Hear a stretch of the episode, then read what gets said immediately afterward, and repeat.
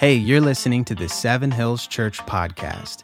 If you want to learn more about the church, including upcoming service times in both our Cincinnati, Ohio and Florence, Kentucky locations, visit us online at sevenhillschurch.tv. We hope this message helps you win the day. If you got your Bibles, turn with me to Nehemiah, Nehemiah chapter 13. And we've been in, I guess, a series. I, I don't know. I guess 10,000 to Light would be the series. And we've been looking at Ezra, Nehemiah, Esther, kind of all through that, the storyline through that, and Zechariah, Malachi, and Haggai.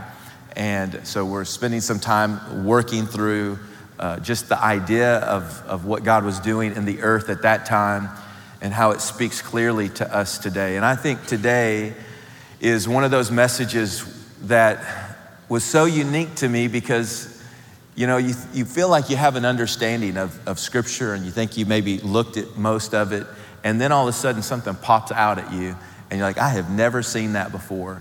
And today is one of those, those messages. So, Nehemiah chapter 13 and verse 4. Everybody doing all right today? You doing good? Awesome, awesome. You want to stand up? Is that all right? One last time, stretch.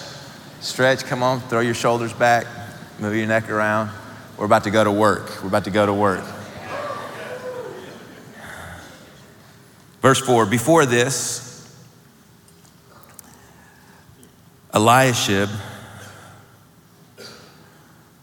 Eliashib, the priest, had been put in charge of the storerooms of the house of our God. He was closely associated with Tobiah. Everybody say Tobiah. It's going to be an important name. We're going to spend some time on uh, that, that name, that individual, Tobiah, that spirit really. And he had provided him with a large room, formerly used for the grain offerings and increase or incense and temple articles and also the tithes of grain, the new wine, and the olive oil prescribed for the Levites. The musicians and gatekeepers as well used these contributions, or these contributions were used for the priest. But while all was going on, I was not in Jerusalem. This is Nehemiah speaking. For in the 32nd year of the king of Babylon, I had returned to the king. Some time later, I asked for permission and came back to Jerusalem and this is when I learned the evil thing that Eliashib had done in providing Tobiah, again, everybody say Tobiah, a room in the courts of the house of our God. I was greatly displeased and threw out all of Tobiah's household goods out of the room. I gave orders to purify the rooms and put back in there the equipment of the house of God, including the grain offerings and the incense. I also learned that the portions assigned to the Levites had not been given to them, and all the Levites and musicians responsible for service had gone back to their own fields. So I rebuked the officials and asked them, Why is the house of God neglected? A very uh, regular question in the Old Testament that seems to be asked Why is the house of God neglected? Then I called them together, stationed them at their post. All of Judah brought the tithes of grain, new wine, and olive into the storerooms. Now, flip back if you got your Bibles to Nehemiah 6. I want to read a couple more verses and then you can sit down and we'll, we'll, we'll, we'll, we'll do this thing. One day I went to the house of the son of Delaiah, the son of that one guy who was shut in his home. He said, Let us meet in the house of God. Listen to what he said. This is him t- talking to Nehemiah. Let us meet in the house of God, of our God, inside the temple. Let us close the temple doors because men are coming to kill you. By night, they're coming to kill you. But Nehemiah said, Should a man like me run away? That's the title of my message. Should a man like me run away? Why don't you ask yourself that question? Should a man like me? Come on, ask yourself. Should a man like me run away? Or you say, well, I'm a woman. Well, then just put whoa, right? That's what God did. He just put a whoa in front of man, right? Whoa, man. Okay.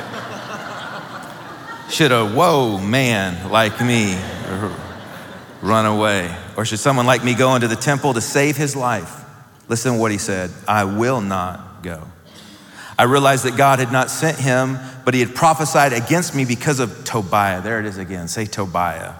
And Sanballat had hired him he had been hired to intimidate me so that I would commit a sin by doing this, and then they would give me a bad name. to discredit me. Father, in Jesus' name, we ask that you speak to us through your word like you're so faithful to do. In Jesus' name, we all said, Amen. You can be seated. Should a man like me run away? I want to remind you that Hebrews 9 and verse 9 says, in reference to the Old Testament temple and tabernacle, that it is an illustration for present time, which means when you read about the temple and the tabernacle, it's not just history it is an illustration for present time since we're now the temple of the Holy Spirit. God can speak to you specifically through these Old Testament stories and make them very real, very current, and relevant to your everyday life. Nehemiah has so many incredible thoughts that we could pull out, but I want to introduce him to you real quick. He's a cupbearer, which is a very high ranking role. He would be considered the king's confidant and advisor. Nehemiah's name means Yahweh comforts. And so I want you to see off the top, I want you to notice off the top that Nehemiah's mission and the Holy Spirit's mission are very similar in our lives. That Nehemiah's assignment to rebuild and to restore the temple and to reconstruct the walls of Jerusalem is the same as the Holy Spirit's job to come in and restore and rebuild and also to reconstruct the walls of protection in our life. And so when you read about Nehemiah, you can really get a great picture of how the Holy Spirit is building our lives. This is why Jude 1 and verse 20 says that you can build yourself up in your most holy faith by praying in the Spirit. Because when the Holy Spirit is active in your life, it builds your faith. He, he builds your, your, uh, the walls of protection. The Holy Spirit is a builder. And so Nehemiah, of course, knows that the walls of protection are down surrounding Jerusalem. And as long as the walls of protection are down, God's people are a sitting duck. They're vulnerable. And so Nehemiah can't just sit back and watch this happen. And so it is with us as God's people. Sometimes we love God, we, we have a heart for God, but the walls of protection have been broken down around us. And as a result, we're vulnerable. As a result, uh, we're, we're sitting ducks in many ways, and the enemy can come in and out of our life. And so the Holy Spirit is not just here to restore your heart and give you a new birth, but He's also there to help you build up the walls of protection in your life. If you go back to chapters one and two of Nehemiah, you'll get a glimpse into what stirs Nehemiah initially is he hears this report that the walls of Jerusalem are broken down, the temple has begun to be active again. And when he hears the report, he begins to weep. He begins to weep so bitterly, and he's so devastated and so brokenhearted by the news that he appears physically sick. The king notices his countenance and his disposition. And so the king says to Nehemiah, You look like you're ill. You look like you're sick. You're, you're downtrodden. You're heavy. Can you maybe help me out with, with exactly what's going on in your life? And Nehemiah reluctantly looks at the king and says, I've just heard the report of my people that are back in Jerusalem. And they're there, and the temple has begun to be restored but the walls surrounding the city are still broken down. And King, you know what that means. You know that there are many enemies of Israel. And you know that what this means is that these enemies are going to continue to traffic in and out of God's people and wreak havoc there in Jerusalem. And he says to the king, I'm asking your permission for a temporary leave of absence to go back and rebuild the walls in Jerusalem. And the king says, Nehemiah, you have my permission, you have my endorsement, you have my approval. Go and help rebuild the walls. And Nehemiah is walking out of the king's chambers. And before he leaves, he turns around and he says to the king, Before I go, I've got one last request. I'm gonna ask that the king would provide a letter for me. And that this letter would, would serve as a letter of authority. So if I'm going through a region and I need help or assistance or materials of some type to rebuild the wall, I can just hold up the king's letter. Or maybe if along the way I'm stopped or opposition is raised up and people begin to try to stop me from doing what you've endorsed that I do, I can hold up that letter of authority and say, No, I'm here under the authority of the king. And the king said, Of course, Nehemiah, you have my letter of endorsement. You have my letter of authority that I'm going to give you as you go on your journey. And I think today we need to be reminded that we have a letter from the king, that we have a letter of authority that it is true that we live in a world that's threat, constantly threatening and intimidating, and that the enemy is always going to try to find ways to throw us off course and to, to try to get us to lose our confidence and to lose the, the faith that we have in what God is wanting to do in our generation and in our hour. But we have to, like Nehemiah, remind ourselves that we do have a letter from the king. We do have a letter of authority. We do have the king's endorsement, and he is the king of kings and the lord of lords. I just think it's important that we remind ourselves this is not just a good book, but this is the gift that the Holy Spirit has given to the church, and it is the King's letter to us.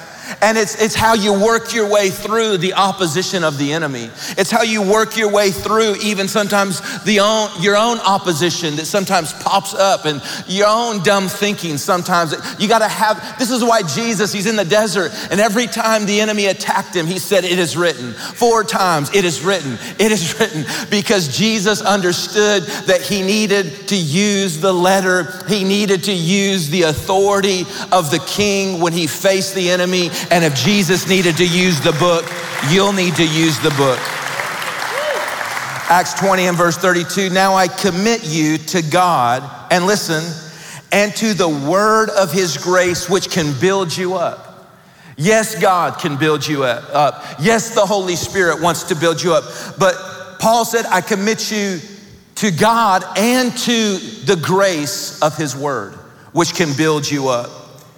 So, the ministry of the Holy Spirit is not just here to save us, to redeem us, but it's also the Holy Spirit's been sent to teach us how to build up our lives. And so Nehemiah gets the permission from the king and he makes his way to Jerusalem and he begins to work on the walls being rebuilt there. Almost immediately, he faces great opposition and resistance. Three men are mentioned that are teamed up to stop Nehemiah and Israel from rebuilding the walls Tobiah, Sanballat, and Geshem. And these three men are a gang, if you will, that are opposed to anything being rebuilt in the city of Jerusalem. Now, what's interesting is I'm going to focus in on Tobiah, though they're all similar in spirit, because we read about Tobiah in Nehemiah chapter 13, where we began our text today. And Tobiah is interesting because he was different in the way that he targeted Israel. He wasn't just opposing the physical external walls from being built. Tobiah knew how to get on the inside of the temple and tear down the spiritual walls of God's blessing and favor and provision. And so the Bible teaches us that Tobiah was someone Nehemiah considered his chief enemy, that he sent letters to falsely accuse Nehemiah to the king, that he would use tactics to frighten Israel that he would mock their efforts as they were there building the wall. He would mock them and say their hands are too weak to accomplish the task. He would send letters to Nehemiah to put him in fear and to intimidate him. Sanballat and Tobiah at one point tried to get a private meeting with Nehemiah, and the Bible says, and they were scheming to harm him once they got him alone. But when Nehemiah hears about their schemes, he says to those who came to him, I'm up here carrying on a great work and I will not come down. Four times, Tobiah requested a private meeting with Nehemiah, and every time Nehemiah responded, Let him know I cannot come down. I've got a great work to carry on. From there, they escalated their private meeting agenda to a public death threat. They hired a prophet that we read about there in chapter six to go to Nehemiah and tell Nehemiah, hey, we've got to go inside the church and we've got to close the doors of the church and we've got to hide in our little churches because if we don't, that which is out there is going to kill us. And this is where Nehemiah says to that false prophet, should a man like me run away? You see, the devil doesn't care that you're in church today. He doesn't care that we're in this building today. What he wants you and I to do is have that Tobiah's spirit convince us that we just need to close the doors, come in here and hide, and come in here and just do our little thing. Because what the enemy fears most is that we would come in here, but that we would open the doors and we would see that this right here is not the ending point, but this is the beginning point, and we leave here and we go out into a lost and dying world to make a difference and to build up the walls that are trying to destroy our nation and a generation. And so Tobiah, the Bible says, is an Ammonite. In Nehemiah 13 and verse 1, we're reminded that God had given the Ammonites and the Moabites permanent restraining orders. That God had made a commitment that for no reason is an Ammonite ever to even attend my house. They're to never even walk into my house. They are permanently banned from coming in to my house. And the reason the Bible teaches that they were banned is because 800 years before the story that we read, Israel is about to cross over the Jordan into Canaan, and the Moabites and the Ammonites hired a prophet by the name of Balaam and asked Balaam to curse God's people. And Balaam, on multiple occasions, went to go curse God's people. But in the end, he came to the conclusion that you cannot curse what God has blessed. And so now, 800 years later, that same spirit that wanted to curse God's people begin to find its way from one generation to another generation.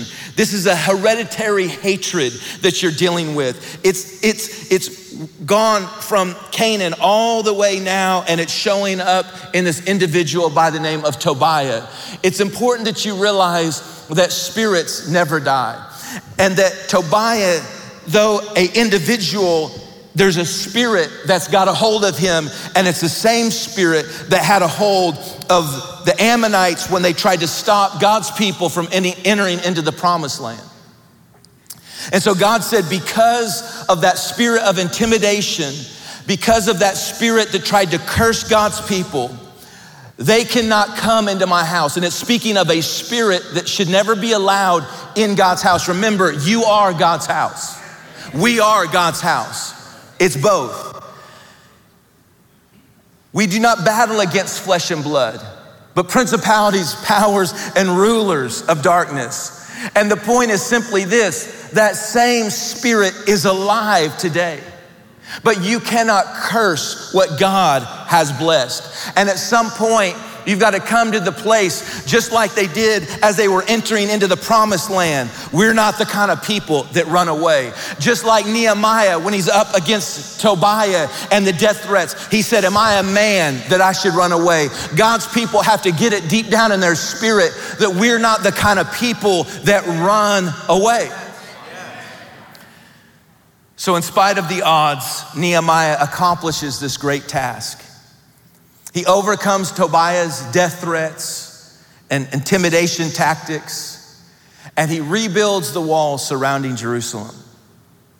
But remember, he was on a temporary, it was a temporary leave of absence.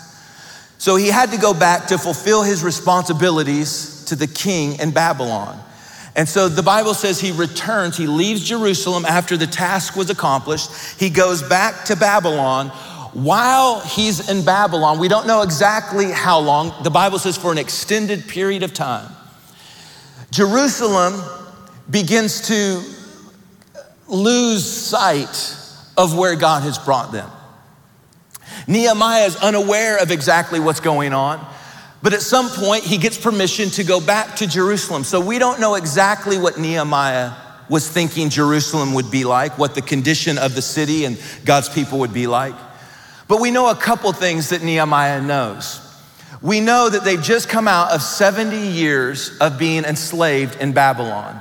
And the Bible is very clear whenever you watch God's people fail, whenever you watch God, the, the, the blessing of God come off God's people, it was always the result of three things. Three things every single time you see this thread all the way throughout Scripture. Number one, they would neglect God's house, which was primarily they, they uh, did not put God first in their finances. The second area that you see this happening, and I'll show you in just a second how this works, it's super clear and it's your Bible, not mine. Um, it's mine too, I guess it's our Bible, but you know what I mean. the second thing that, that the people did is they began to intermarry with, with people of other religions. So this is not uh, the color of their skin was different. This has nothing to do with white marrying black or black marrying, you know, brown. This has to do with people of different faiths marrying. Because what God is saying inside of that is when you marry someone of a different faith, I'm not going to be the priority in the home. And because I'm not the priority in the marriage, I'm not going to be the priority in the parenting, which ultimately I'm not going to be the priority in the children. And so God says, first of all, people begin to, to find themselves sliding in the wrong direction when they begin to neglect my house, when they don't put me first in their finances. Number two, when they don't put me first in their home. I just want to take a second and talk to all the single people here. It's very important that you marry somebody that is strong in their faith. That's you saying, God, you are first in my home. I'm not here to control your life. You do what you want to do, but your children are at stake, my friend. So let's keep going. We're going to go on down. We're going to go on down.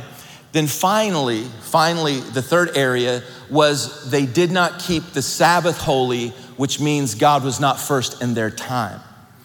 When these three things would happen, and it started in one area, started with their finances, then it moved to their homes, their children, and then ultimately the Sabbath. Actually, Sabbath was usually number two, then it found its way to their home. Stop caring about giving to God, stop caring about giving their time to God, ultimately it found its way into their children. Now, Nehemiah knows that this is why they just were sent to Babylon. For 70 years, God was teaching his people a lesson. He brings them back. All of these practices are put back in place. Nehemiah goes to Babylon for an extended period of time. He comes back, and we don't know exactly how this happened, but we have some details that he's on his journey and he looks over in a dusty field and he notices there's a man behind a plow. And he looks over at the man behind the plow and he says, I think that's the worship leader. I believe that's the, the, the man we assign to, to day to day organize the musician and the worship in the house of God. And then he goes to another field and he notices there's a man out there watering and planting. And he says to himself, That's, that's the missionary we had sent. That's, that's the missionary we, we had said had a heart to go reach foreign nations. And, and, and I wonder why he's out in the field. Nothing wrong with the field, but that's not what we assigned him to do. We, as God's people, saw the hand of God on him and said he needs to go into this foreign land and preach the gospel. Why is he home in the field? Walk by another place, and there the youth pastor and the children's pastor are milking cows. I'm adding some color to it.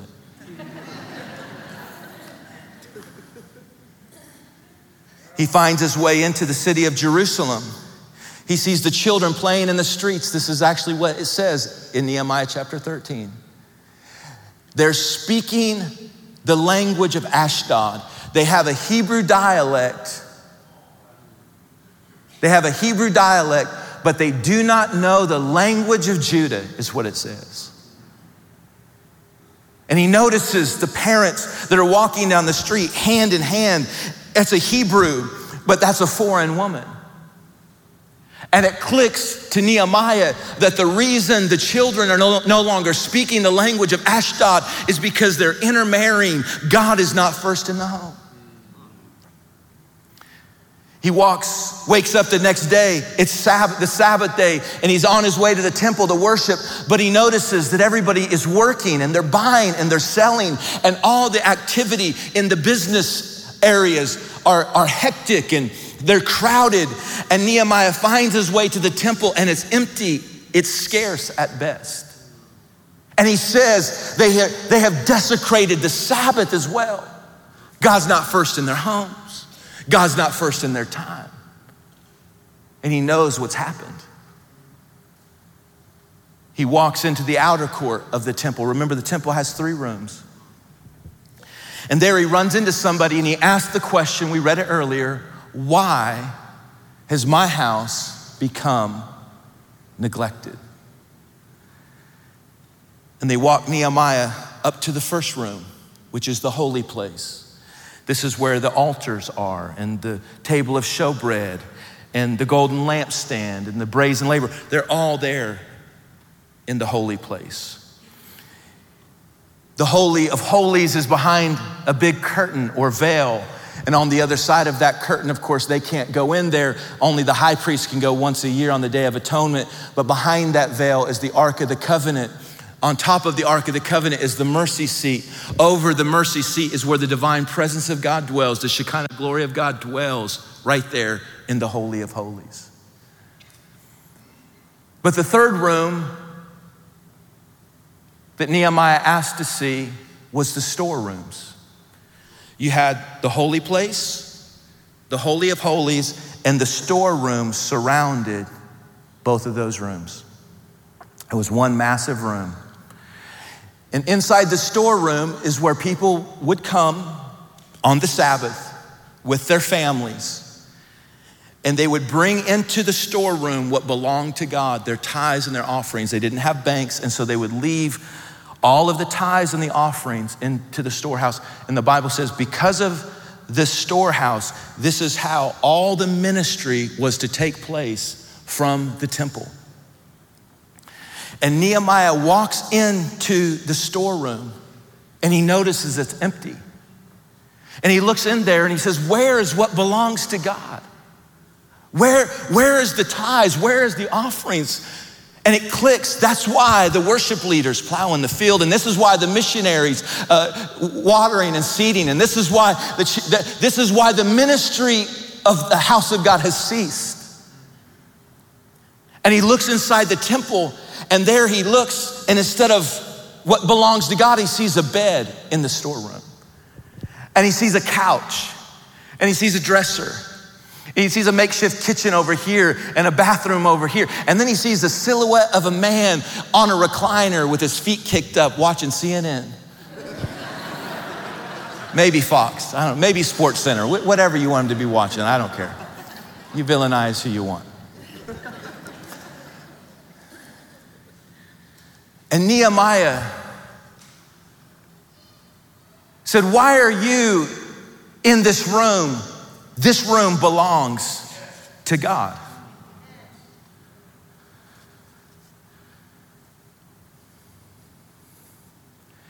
And the man spins around and says, Not anymore, I live in this room.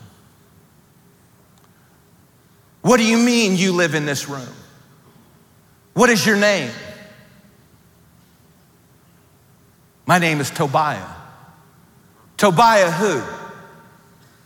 Tobiah the Ammonite. Nehemiah's, minds, Nehemiah's mind begins to race. He's thinking the Tobiah that sent death threats, the Tobiah that plotted to have us killed, the Tobiah that falsely accused the king, the Tobiah that daily mocked and intimidated us, the Tobiah that God said shouldn't even attend, has a permanent restraining order on him because of the hereditary hatred for God's people that had been passed down for 800 years. That Tobiah is living in the storeroom.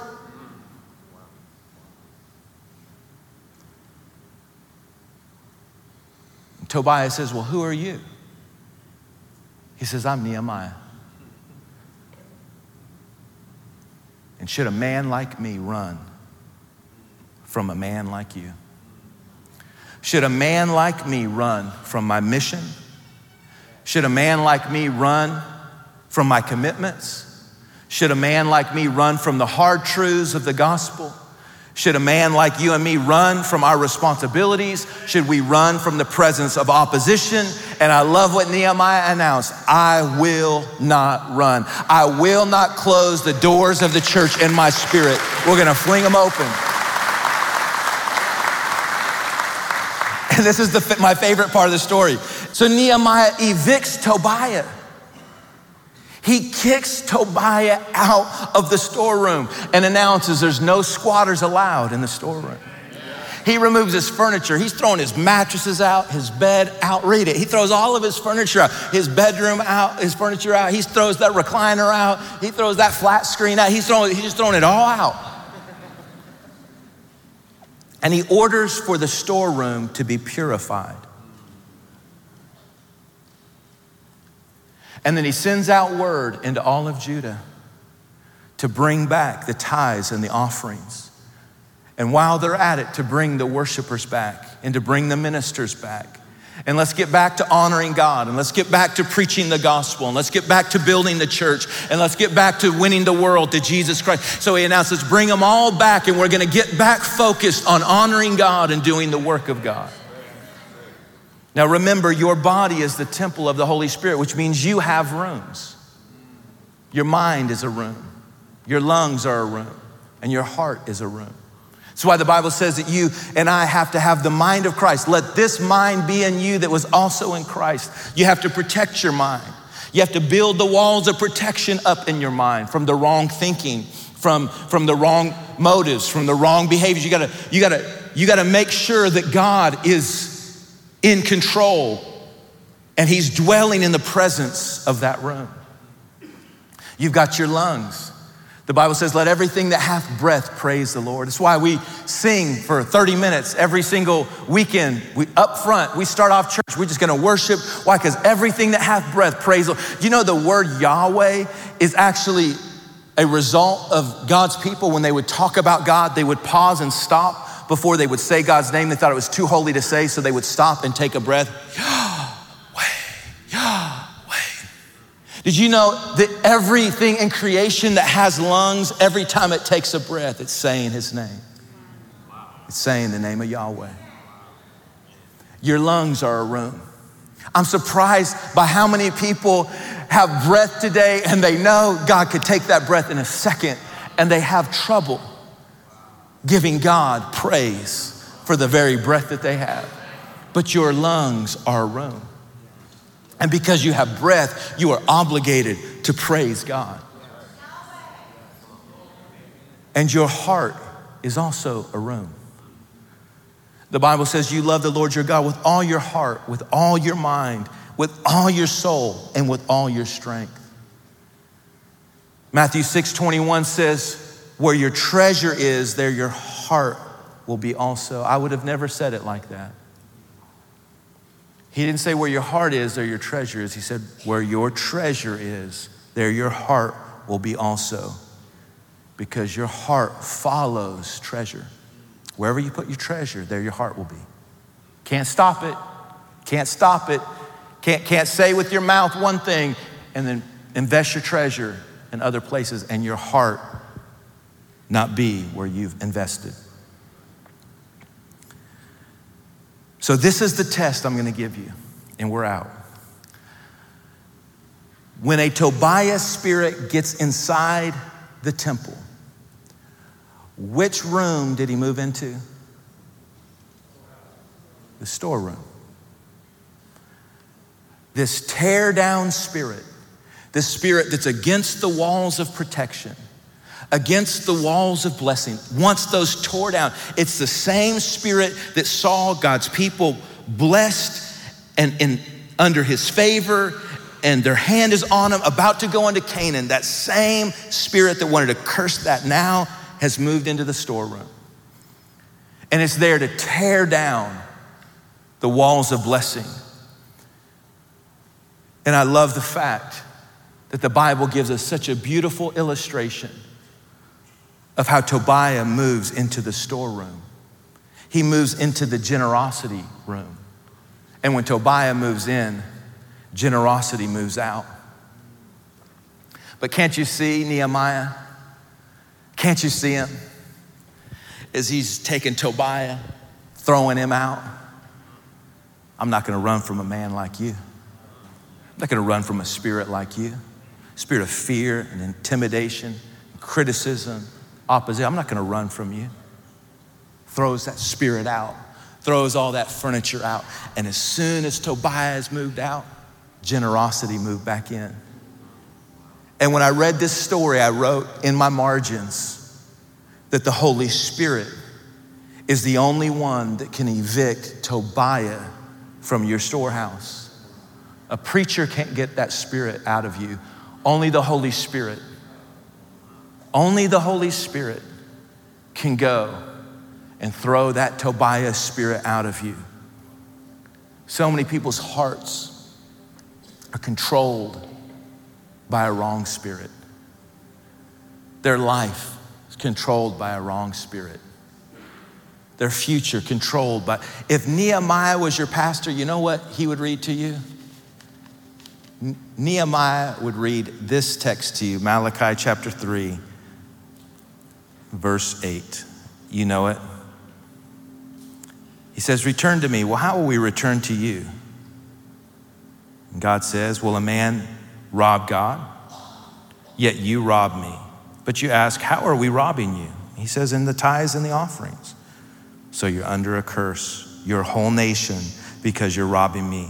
Bring the whole tithe into the storehouse, that there may be food in my house. Test me in this, says the Lord Almighty, to see if I will not throw open the floodgates of heaven and pour out such a blessing on you that there will not be enough room to store it. Can I just take a moment and say, if Nehemiah was your pastor, he would say, Should men like us run away? Should we run away? Should we just duck and cower and hide and say, I don't like that? Close the doors, hide out in safety. Us four, no more. No sacrifice, no pushing, no pressing, no saying, okay, God, it belongs to you. I'm bringing, no, no, no, no, no, none of that.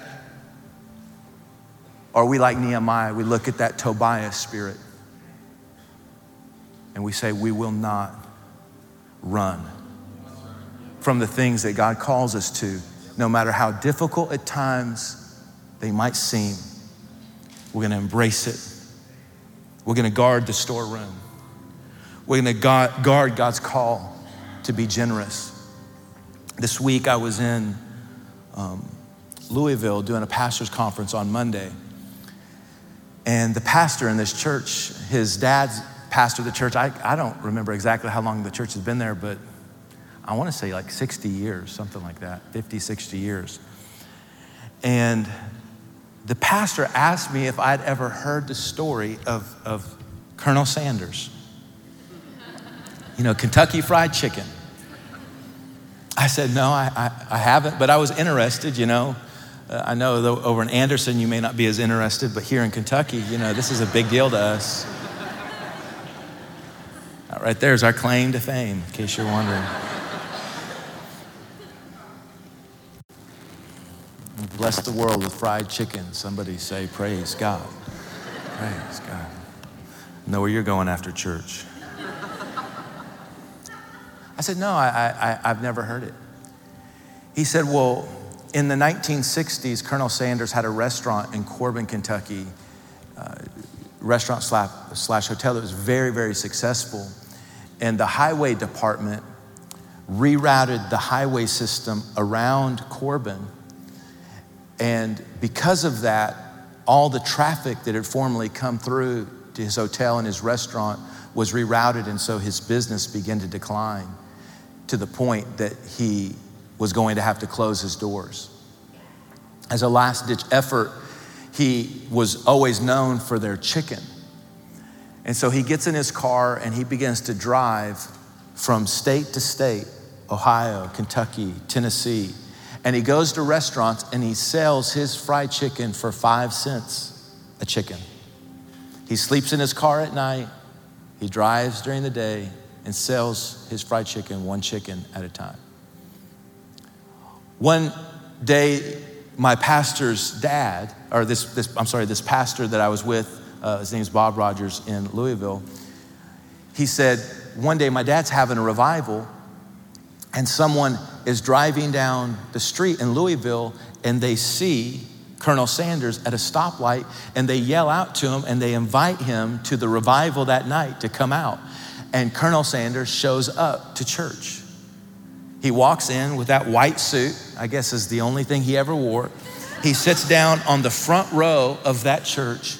At the end of the message, the pastor gives an altar call. He comes down to the altar.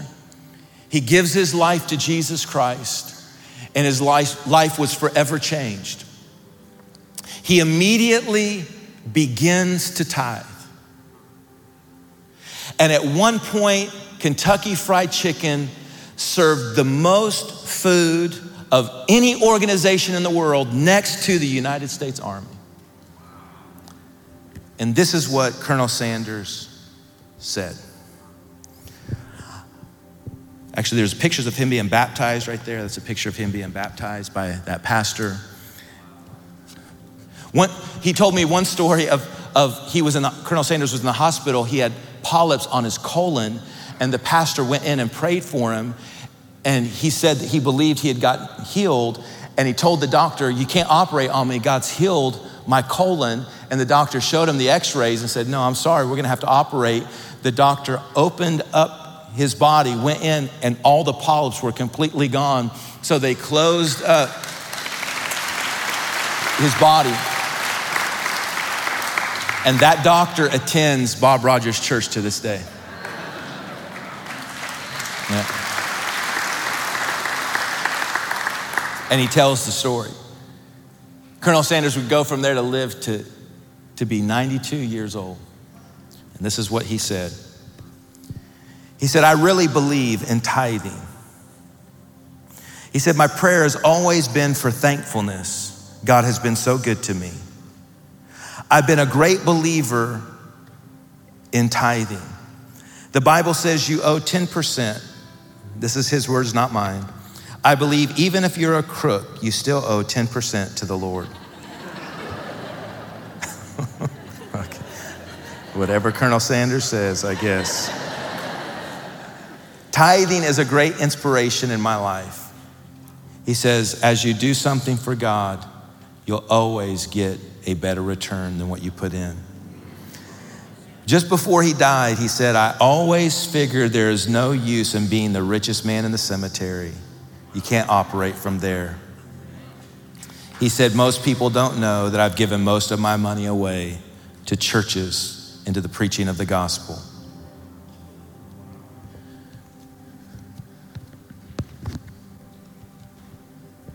Will a man like me run away? Colonel Sanders, no. Man like me doesn't run from a Tobias spirit. If you enjoyed today's message, be sure to hit the subscribe button. And if you want to experience daily content, messages, and inspiration, go ahead and sign up for Daily Bread with PM by visiting sevenhillschurch.tv slash dbpm. Thanks for listening to the Seven Hills Church podcast.